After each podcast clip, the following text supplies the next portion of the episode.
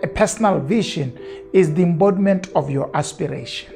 That's what a personal vision is the embodiment of your aspiration. In other words, when we open up your personal vision, we need to be able to see within it your aspiration, the things that you desire to achieve, and the things that you desire to become. Yes, we differentiate between those aspirations, between personal aspirations of being and, as, and personal aspiration of achieving.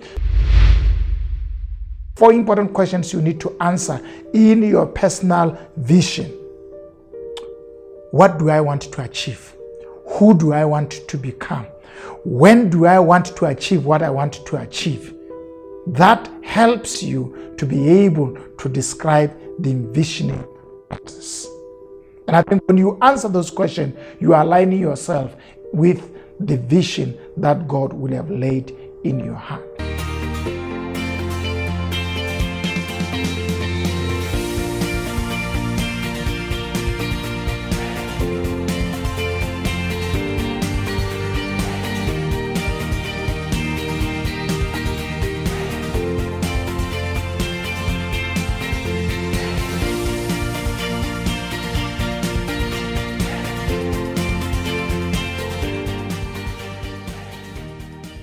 Hello and welcome to Expansion Revolution Nuggets. Thank you so much for joining me. This is episode number two of developing a personal vision. Remember, what is the objective of running this session?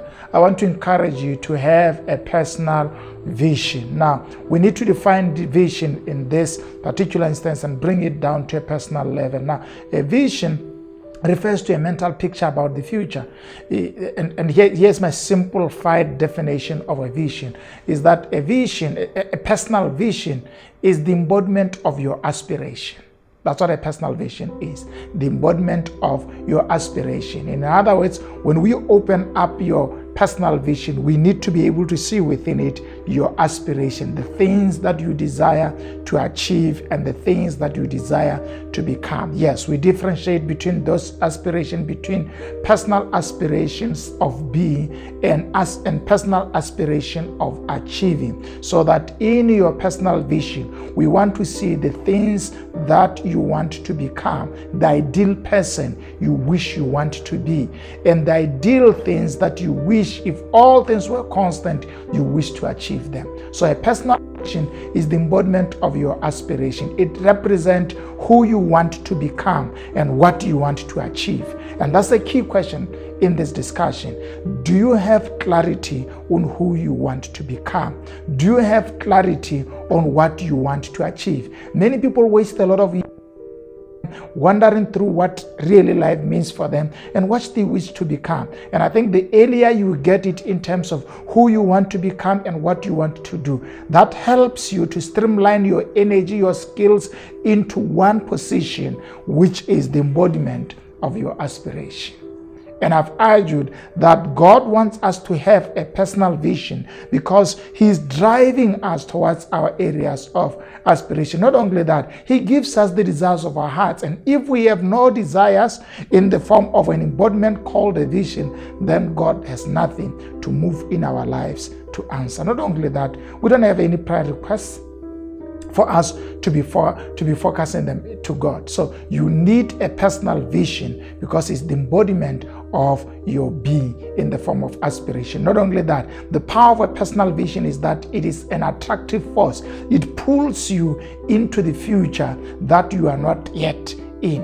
And, and here, here's why I like a vision is that a vision is a mental picture that permeates the current mess and makes you sit in the world of the unknown.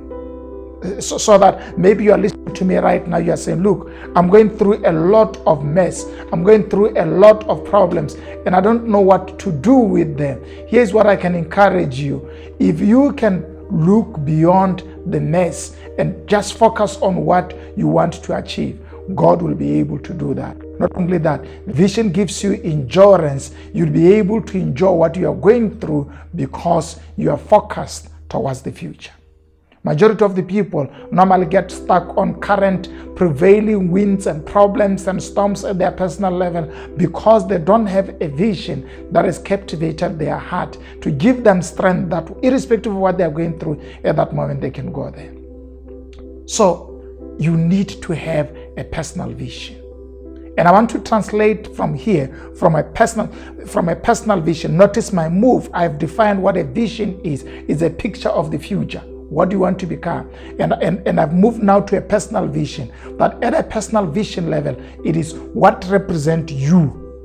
And now moving into a personal vision statement, which is which is a, a documented strategy of what you wish to achieve at a personal so, so a personal, a, a, a, personal vision statement normally represent represent a written code. It's normally written in a very encouraging tone so that you can see. So your personal vision statement represent the embodiment of who you want to be in a written code. But I, I normally encourage people to go beyond personal vision statements to documenting their personal vision down to the extent that your children should be able to know what was my father about. In case you pass away before they grow, and, and in case people come and they want to get to know who you are, you can show them this is my personal vision. Just like we have personal visions for organizations that we share with other people that we do business with, we need to document our personal the extent that when people show up in our lives, we tell them, This is who I am. This is where I'm going. This is what I want to achieve. And this is who I want to become. Do you have a documented plan or strategy of where you are going, who you want to become, what you want to achieve, and when you would want to become that? Questions are very important in case you want to practice this immediately after this session. Four important questions you need to answer in your personal vision. What do I want to achieve? Who do I want to become? When do I want to achieve what I want to achieve? That helps you to be able to describe the envisioning process. And I think when you answer those questions, you are aligning yourself with the vision that God will have laid in your heart. So, as I conclude today, that's a simple question. You know the vision of your organization, you know the vision of your country. Do you have a personal vision that people around you know? And you also know this is the reason I believe.